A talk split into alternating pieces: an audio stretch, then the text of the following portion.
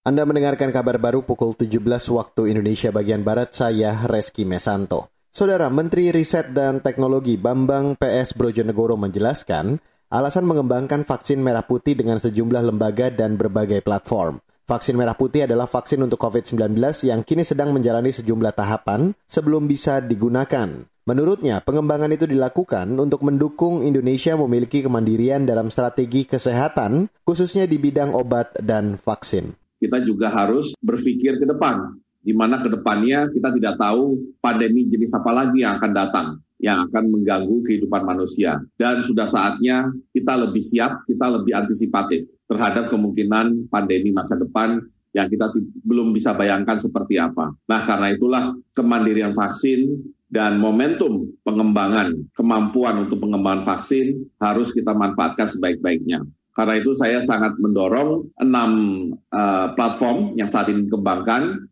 Menteri Riset dan Teknologi Bambang PS Brojonegoro menjelaskan ada enam lembaga yang mengembangkan vaksin merah putih dengan berbagai macam platform. Antara lain Universitas Indonesia dengan DNA dan mRNA, Universitas Erlangga, LIPI, dan Eijkman dengan protein rekombinan lain. Dengan metode dan bahan uji yang berbeda, diharapkan bisa menjadi cikal bakal penemuan vaksin yang lebih variatif.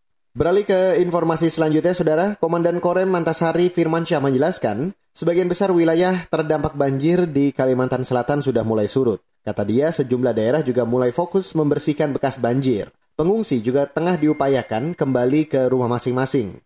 Selain itu, sejumlah personel TNI juga membantu korban bencana alam di Kalimantan Selatan. Data update hari ini bantuan kemanusiaan dari Angkatan Darat berupa satu kapal ADRI 50 yang diberangkatkan uh, dari Jakarta sudah sampai di Banjarmasin, sudah uh, uploading, sudah bongkar muat untuk nantinya akan dibangun uh, dapur lapangan yang akan membantu uh, masyarakat terdampak termasuk juga bantuan kesehatan dan bantuan uh, jembatan apabila masih ditemukan titik-titik uh, jembatan yang putus. Itu tadi dan Rem Mantasari Kalimantan Selatan Firman Syah. Sementara itu Saudara Sekdal Kalsel Roy Rizali Anwar menyatakan saat ini sejumlah korban banjir masih membutuhkan berbagai keperluan baik untuk lansia, wanita, dan anak. Menurut dia, akses lantaran jembatan terputus menghambat distribusi BBM di beberapa lokasi sehingga mengakibatkan antrean. Saudara ganda putri Indonesia Gracia Poli dan Apriani Rahayu lolos ke semifinal Thailand terbuka 2021. Kepastian itu didapat setelah mengalahkan ganda putri Denmark Alexandra Bohe dan Mid Paulsen dua set langsung di Bangkok hari ini.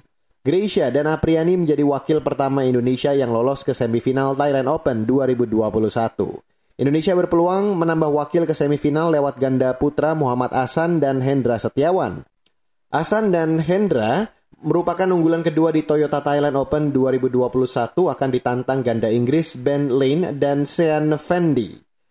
Demikian kabar baru KBR saya Reski Mesanto.